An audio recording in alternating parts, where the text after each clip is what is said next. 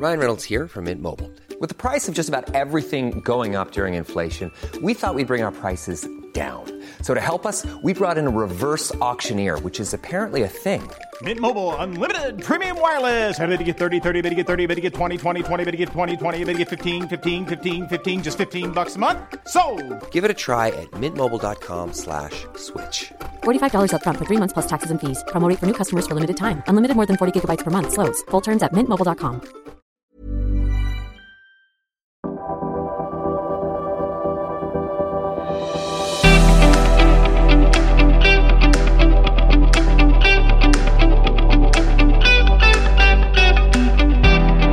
the day, technology is neutral. It's not pro democracy and it's not pro authoritarianism.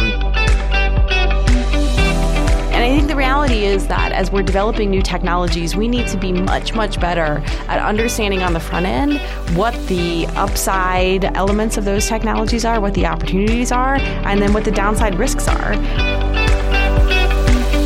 There's very clear evidence about the relationship between Huawei ZTE and the Chinese government, in particular the security services, as well as, of course, the party.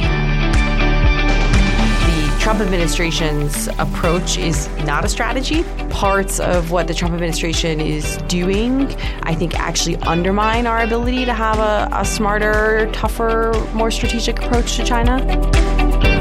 I do think that there is potential for even greater bipartisan consensus on what to do about China, but that may not necessarily reflect in any way what the Trump administration is doing. G'day, welcome to the National Security Podcast. I'm Katherine Mansted, and this is the podcast that looks at the national security challenges facing Australia and the Indo Pacific. This podcast is brought to you by policyforum.net and the National Security College at the Australian National University. In this episode, we're absolutely privileged to have in the studio Laura Rosenberger, who is the director of the Alliance for Securing Democracy the German Marshall Fund of the United States. She is a former senior career diplomat and national security official and was national security advisor to Hillary Clinton's presidential campaign. Laura Rosenberger, welcome to the National Security Podcast. Hey, Katherine, happy to be here.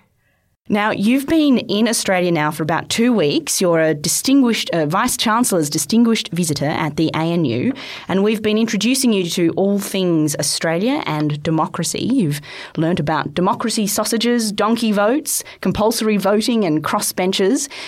I was wondering, from your perspective as an American in Australia, what has struck you as interesting, um, surprising, or unusual about Australian democracy and our approach to national security challenges? Well, you, you d- neglected to, to list the kangaroo boxing match that you also uh, managed to introduce me to while I was here. And I think while it may not be um, directly related to the health of democracy, um, it certainly is uh, an amusing sight. Um, so, so I, I, wouldn't I wouldn't want to miss uh, including that. But but no, it's really been an amazing um, nearly two weeks here, getting to kind of deep dive both on um, Australian thinking and and procedures around democratic resilience, um, but also um, you know approaches to, to countering foreign interference. I think um, two things stick out at me, just sort of off the top of my head. Um, one from the list of things that you mentioned. Um, you know, obviously, I think compulsory voting is one area that is quite different from from the American approach. Um, and I think you know uh, different with a without sort of ascribing positive or negative aspects there. Um, but I think uh, that that is certainly one thing that that is um, presents different challenges and opportunities potentially. We'll think about it that way. Um, I, I, also think um, as I think particularly about not only democratic resilience but um, countering foreign interference and and what that means um, and the best ways of going about that. One of the things I often have to start off with to U.S. audiences in talking about strategies to counter foreign interference is the need um, for it to be a bipartisan approach. Um, that's something that in the United States has unfortunately not really characterized how we've been responding to this challenge, and I think it's um, much um, you know uh, it's it's much to our detriment that we are not responding that way. Um, and so here in Australia, um, I had known already that the response here had really been bipartisan um, to the foreign interference challenge, but really getting to appreciate that in a lot of um, you know great depth uh, through conversations with people from across the political spectrum and from different sectors of government, the private sector, civil society. That's really been an encouraging thing for me uh, because I think it really absolutely is essential to responding effectively to foreign interference. Well, certainly we do have a long history in Australia of bipartisanship on a lot of foreign policy and national security issues. One thing as a nation we also have a long tradition of is a healthy skepticism for politicians and for democracy as a process. Now, in many respects, that's a that's a good thing, and it's part of the Australian culture. But in recent times, we've seen a, a, bit of an alarming collapse in trust in politics in Australia, and also. Uh, trust in the very fact that democracy as a system of government is the best way to take us forward into the future. And I know that that coincides with global trends as well in the survey data and in kind of sliding into a liberalism that we see in um, countries across the world. How are you thinking about? I mean, you work for the Alliance for Securing Democracy. How are you thinking about the challenges that democracies face in continuing to be relevant and um, robust into the future? I think it's a huge challenge. Um, and for me, it comes down, down to a couple of things. One, I think, is, you know, certainly um, 1989, you know, we're kind of coming up on the 30th anniversary um, of the of the end of the, the Cold War, the the fall of the Berlin Wall. Um, you know, there were those who were de- declaring an end to history, and the idea that you know uh, democracies could be consolidated and therefore kind of would be self perpetuating um, was was sort of the the thinking du jour. And I think um, in many ways um, the the awareness of why democracy matters and and the need to continue to, as I think about it, you know, tend the garden of democracy. Um, it doesn't uh, actually take care of itself. Um, democracy is as much a practice and a set of norms um, as it is a set of laws or constitutional underpinnings. And so I think that a lot of people around the world kind of fell out of the practice of democracy and stopped thinking or or or living in many sort of visible ways in daily practice kind of ways. The the very essential core elements of of democratic practice. And we thought about democracy just as a system of governments when it's really so much more than that. Um, and so for me, a lot of what we need to do to build democratic resilience, what we need to do to restore faith in democracy is number one, um, connect it back to people's lives. Why does democracy matter to people's daily lives? Um, number two, you know, what are the basic practices of democracy that citizens can engage in? I think people automatically obviously think of, of voting. Now, again, here in Australia, it's compulsory. And so that's different.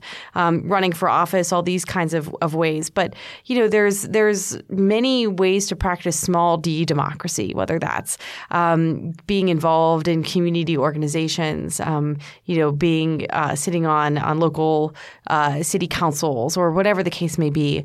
Um, even you know, little things uh, like some of my neighbors in Washington organizing themselves to get more dog parks. Um, as a dog owner, I certainly think that's an inherent good. Um, but there's a lot of ways to practice democracy. And by the way, you know, as we have, you know, as we increasingly spend time online in uh, in the social media space, where our online communities tend to be segregated into people who agree with us, um, and where we don't have as much contact with people who don't agree with us, or where when we encounter people who don't agree with us, our tendency is to argue rather than listen um, and the medium certainly facilitates that. I think building you know community spaces again where we can engage with neighbors um, who may or may not agree with us on big political questions, but simply having some of that connective tissue that allows us to be citizens in a democracy with different views, but understanding that our values may still broadly be the same is also really important to rebuilding some of that um, that practice of democracy. Well, it's interesting too. You mentioned the period following the Cold War in the 1990s, where in many respects we thought democracy had won the global challenge and that authoritarianism was kind of consigned to the dustbin of history. But the 1990s was also the time when we saw transformational technological change starting, the commercialisation of the internet.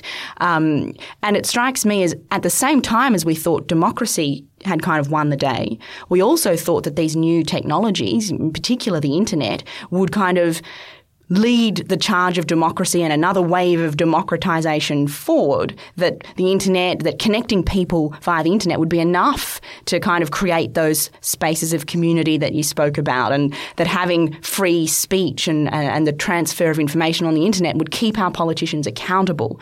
Um, that was the accepted wisdom back then. Fast forward to today, and there's a lot of fear that those technologies and, and, new emerging technologies don't just not help democracy, but in some ways play into the hands of authoritarians. Should we? How should we be thinking about kind of the relationship between democracy and technology from a security perspective? Yeah, I think we went from thinking about technology as an inherent good um, you know, Bill Clinton famously talked about how, um, you know, the internet going to China and trying to maintain control with it there was sort of like nailing jello to the wall. Um, you can't do it. And, and his thinking was that once the internet arrived in China, there would be no way for the Chinese Communist Party to continue to exercise the kind of control that it had previously on the information space.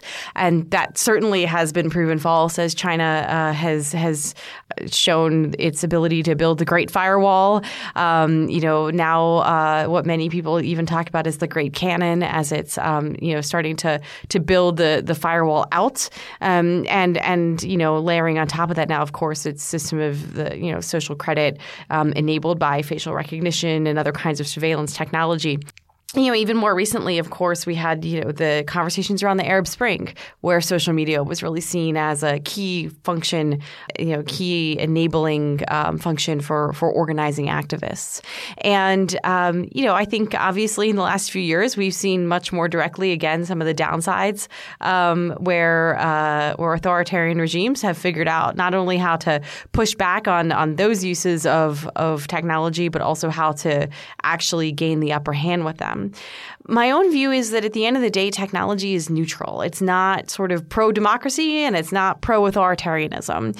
But I think that we've vacillated between technology is this inherent good and now technology is this, you know, inherent evil.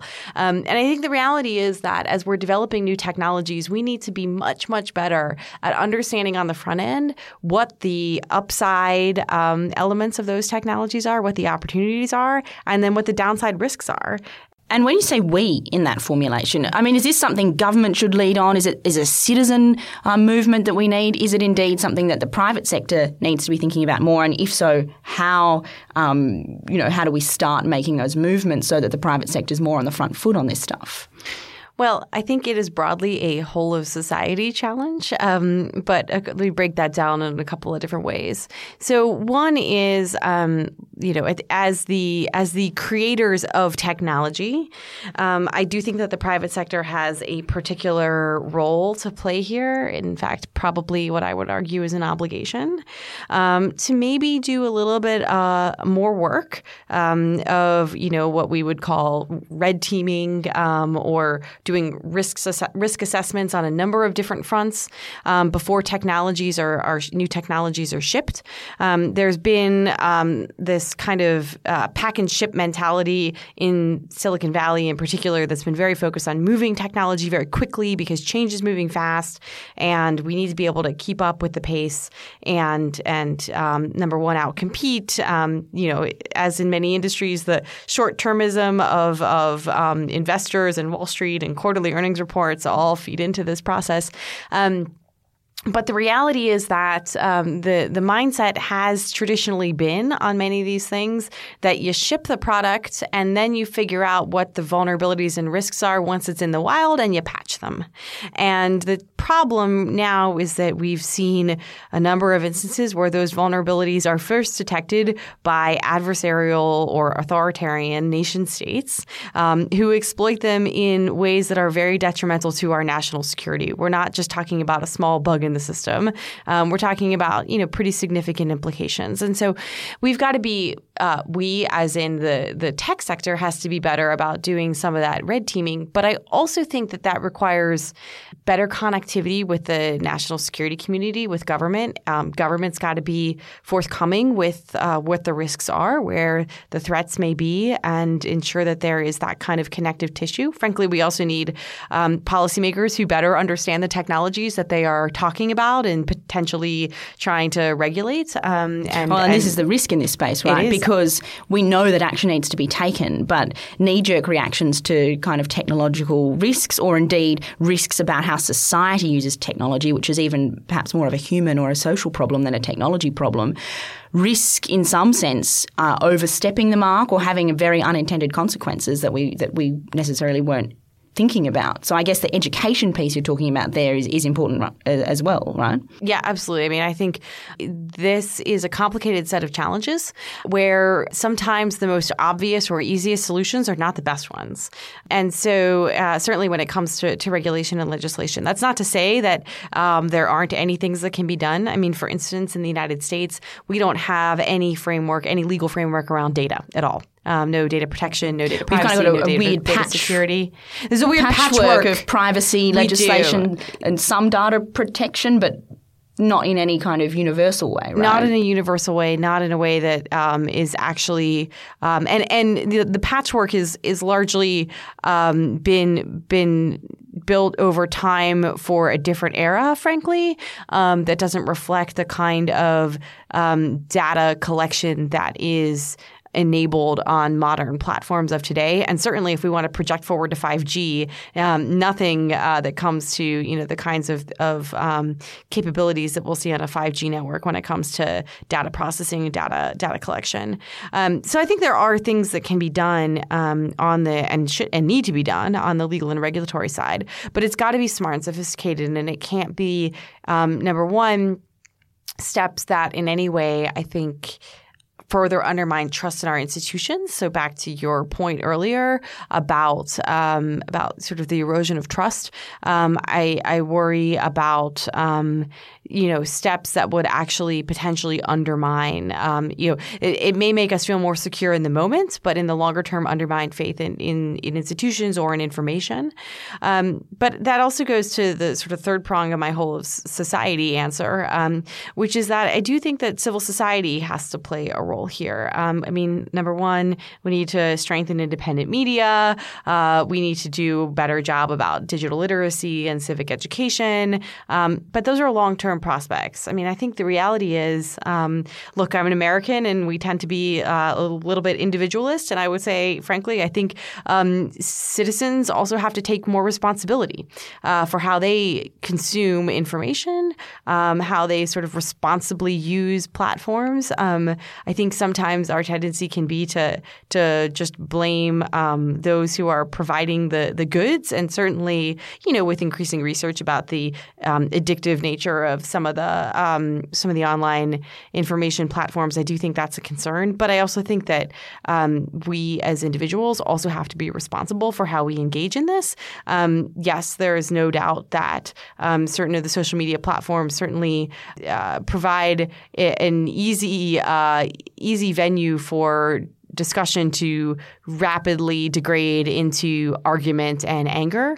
But I also think that we need to, you know, all take responsibility for the fact that we need to be able to have much more constructive conversation, even if it's in the online space. And this is a fascinating point about the way that national security is evolving because previously, as citizens, we could very much kind of give up national security as something that the, the rough man on the borders prepared to do justice on our behalf could kind of take responsibility for. But now, in this digital, interconnected world where all of us have a social media and an internet connection, in many respects, we as the citizen are on the front line of a lot of these national security questions. But Hey, it's Ryan Reynolds, and I'm here with Keith, co star of my upcoming film, If, only in theaters, May 17th. Do you want to tell people the big news?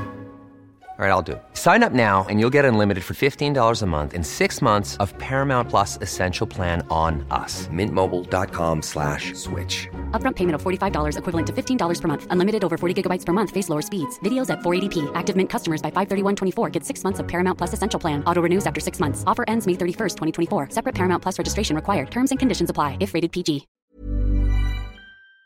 What I did want to bring you to as well is you kind of mentioned a national security trigger word before, the, the kind of 5G elephant in the room.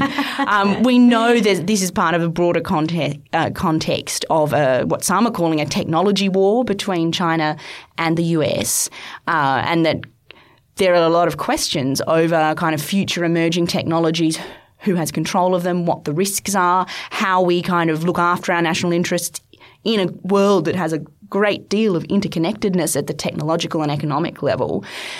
So I wondered if you could give us some reflections on, you know, what's what is behind the US push on 5G and on limiting um, certain uh, Chinese companies like Huawei and ZTE's participation in this market. Is it about economics or is it about security? I think it's absolutely about security. Um, and I would, of course, note that Australia has been a real leader um, on this issue. And so I think that's, uh, that's commendable. Look, I think it's about a couple of different things. One is there's very clear um, evidence about the relationship between Huawei ZTE and um, the Chinese government, in particular, the security services, um, as well as, of course, the the party. And those relationships are of concern. Um, uh, number one, of course, in terms of enabling access to information, potential inclusion of backdoors, and all of that.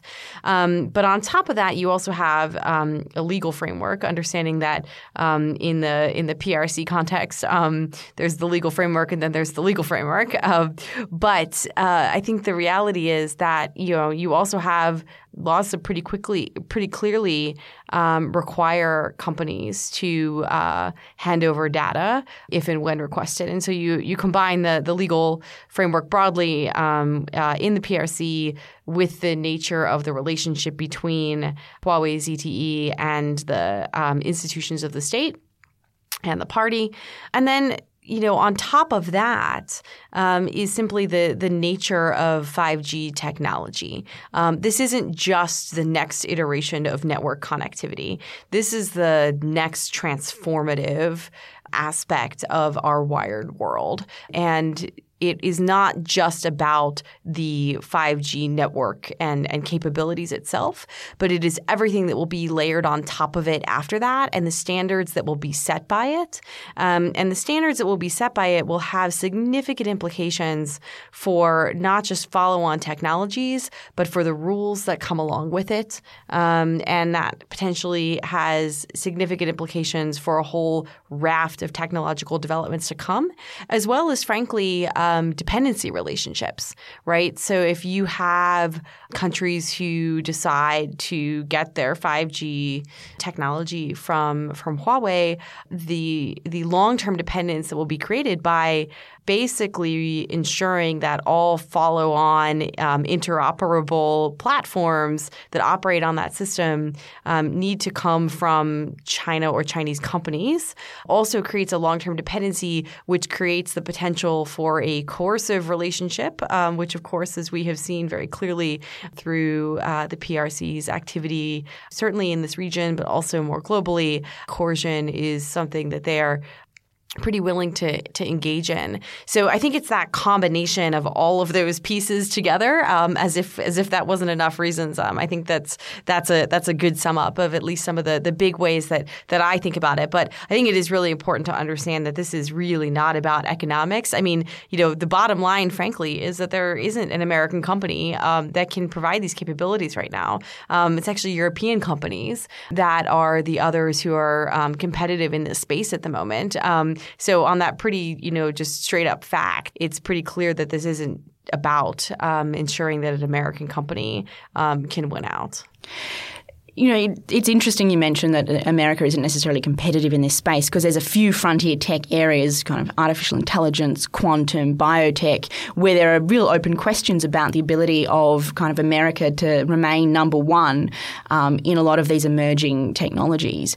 And I know America has a, a checkered history with the idea of industrial policy, um, you know, kind of trying to make homegrown industries more competitive.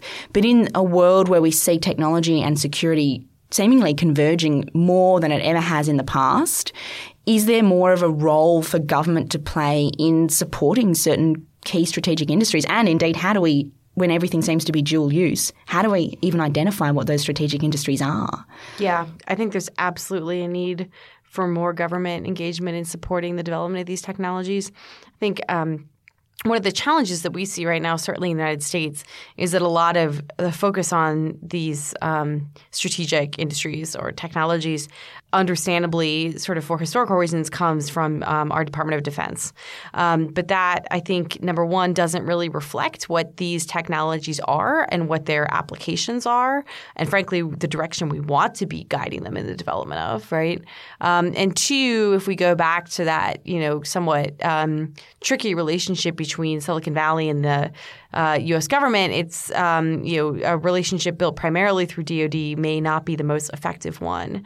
You know, we contrast that with, um, for instance, Beijing, which has really marshaled under Xi Jinping a whole of nation approach to particularly AI, um, but also other emerging technologies, bringing not only the resources of the state but some strategic guidance around the direction it should go. You know, I do think that there are certain elements. Um, you know, obviously, I, I'm a big believer in market forces and and in um, the power of creativity in a competitive market to enable the best kind of technological development. But with some of these technologies, the importance of scale, um, the importance of access to very large data sets, um, the importance of being able to engage in learning um, in pretty robust and, and broad based ways um, may actually speak to some advantages of at least having some um, greater both overarching sort of guidance, broader and longer term funding support, but also the ability to share uh, certain certain elements of not only the research but also training data and things like that. Um, I think all of that speaks to why having some kind of you know national policy um, or national direction um, on the development of these technologies is is going to be necessary if we want to be number one, competitive, but I also think that competition isn't always just the right frame here because it's not just about winning um, the race to build the best AI. It's about what does that AI look like, and is it an AI that's built in an authoritarian mold, or is it an AI that's built in a democratic mold? Right. This goes back to the you know these technologies are essentially neutral, um, but on the AI front in particular, there's a couple of really different directions in which these technologies could grow and develop, and I think that it is in our interest um, very decidedly to ensure that these do so in a way that is um, not just consistent consistent with, but is supportive of democracy. So what you're saying is it's a good idea to have a strategy. I think strategies are always a good thing. As a strategist, um, I'm certainly a fan of those. Look, you've mentioned, well, we've been mentioning a bit kind of the idea of US-China competition, if you want to use that word, or certainly a, a, a step change in, in the US's approach to China. And I guess we mentioned one elephant in the room before. I want to mention another, which is kind of Donald Trump, right? Because I think a lot of people might associate the US's change in approach to China to a Trumpian kind of more muscular foreign policy approach and the kind of the Trump trade war. Um, other people, of course, say there's some type of new emerging Washington consensus that the US needs to change how it thinks about China and needs to think of it in terms of great power competition or in terms of being more of a risk or a threat. Um, you're obviously from the Democrat side of politics in the US. Is there a new Washington consensus on China? And how bipartisan is this? And where is it likely to take us into the future? So I think um, there is a, a, sort of new, um, newly emerged bipartisan consensus in Washington that um, we need that that the increased assertiveness we have seen from China, coupled with the technological developments, um, coupled with you know increased evidence of um, China's uh, you know under Xi Jinping's um, in particular willingness to to uh, break some really important rules and to attempt to remake them in a way that is um, fundamentally uh, more advantageous to um, authoritarian regimes in particular. I think there is a pretty broad recognition in the U.S. across the political spectrum that that necessitates a new strategy that is uh, more muscular, um, uh, that is very focused on um, what our interests are, but also very much recognizing that our values and interests are fundamentally intertwined um, in this equation. Um, what I would say, though, is my own view is that the Trump administration's approach is not a strategy that parts of what the Trump administration is doing, I think, actually undermine our ability to have a, a smarter, tougher, more strategic approach to China, and and in fact, um, that you know, in in many cases, there are elements of what the administration is doing that I I think are are quite problematic, um, and and in my mind, don't actually constitute the kind of approach I'd like to see. But so what I think that means is there's there's broad consensus on the diagnosis. I don't think there's consensus on uh, what the response should be in every form. What I would say, though, is I, I do continue to believe on this issue and on other national security issues that Trump remains largely an outlier. So even within the Republican Party, I think there's a, a, lot more consensus with Democrats than there is with Trump. Um, and I think that's true on this issue. So I do think that there is potential for um, even greater bipartisan consensus on what to do about China, but that may not necessarily reflect in any way what the Trump administration is doing. Well, if we take this down to an Indo Pacific kind of level and back to Australia, I mean, how sustained do you think the US's commitment to the Indo Pacific and our region is likely to be given these new developments? I think that the U.S. commitment to the Indo-Pacific region and to Australia specifically um, is quite enduring, and and even um, in a in a Trumpian worldview, um, I don't see uh, there being any pullback either from this region or from Australia specifically.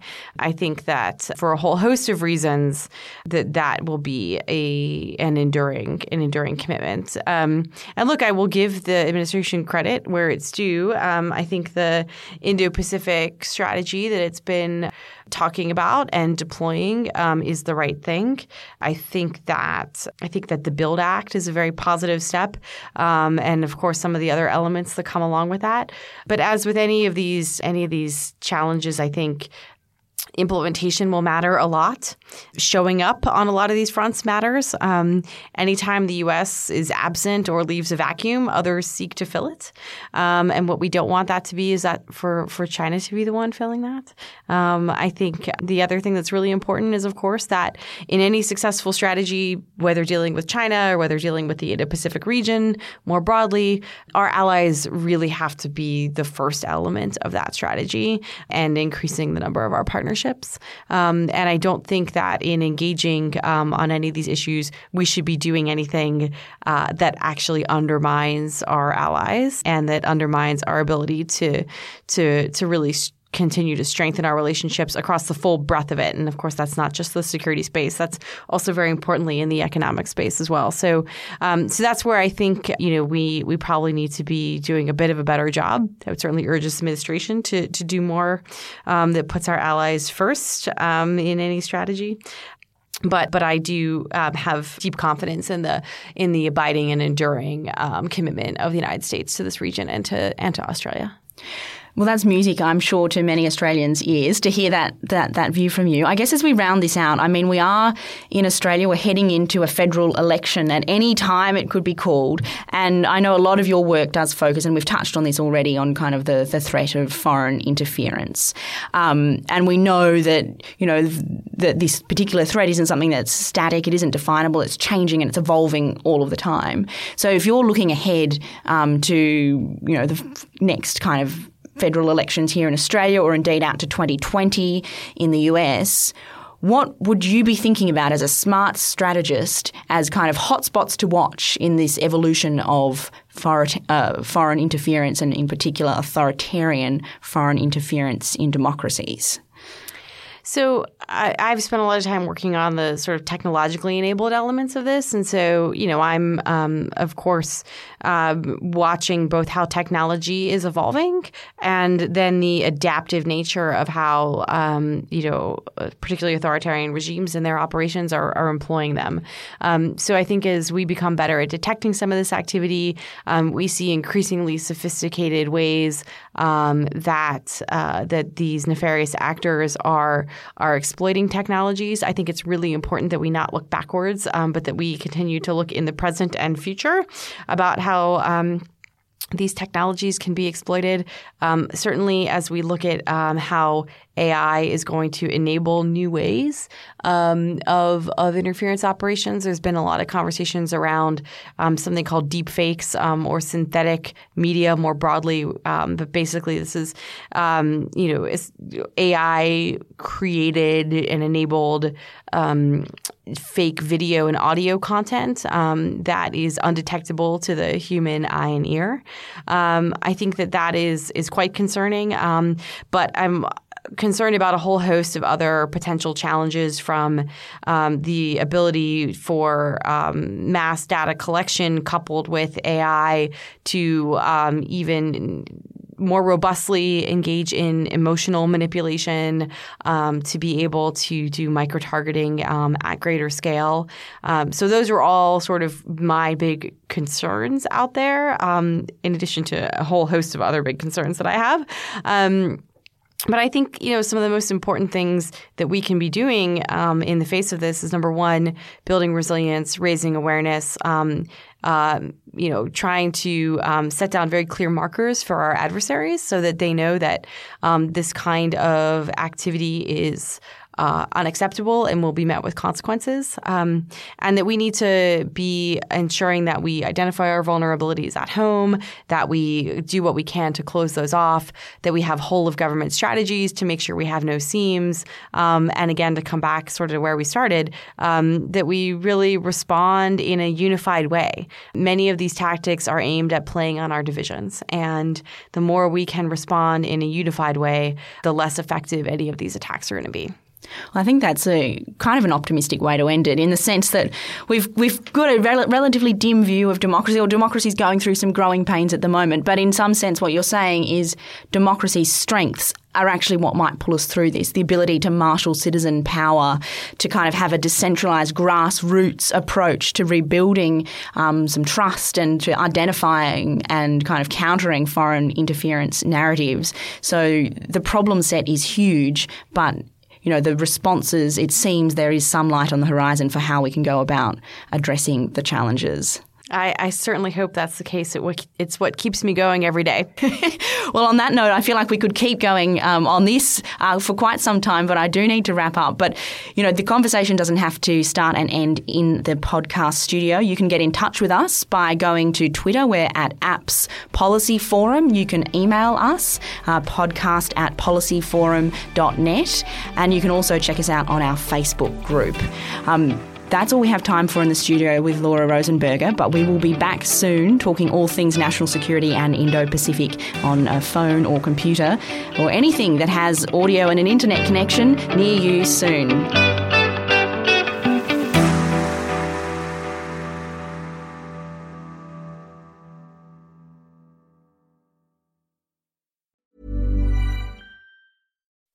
When you make decisions for your company, you look for the no brainers. If you have a lot of mailing to do, stamps.com is the ultimate no brainer. Use the stamps.com mobile app to mail everything you need to keep your business running with up to 89% off USPS and UPS. Make the same no brainer decision as over 1 million other businesses with stamps.com. Use code PROGRAM for a special offer. That's stamps.com code PROGRAM.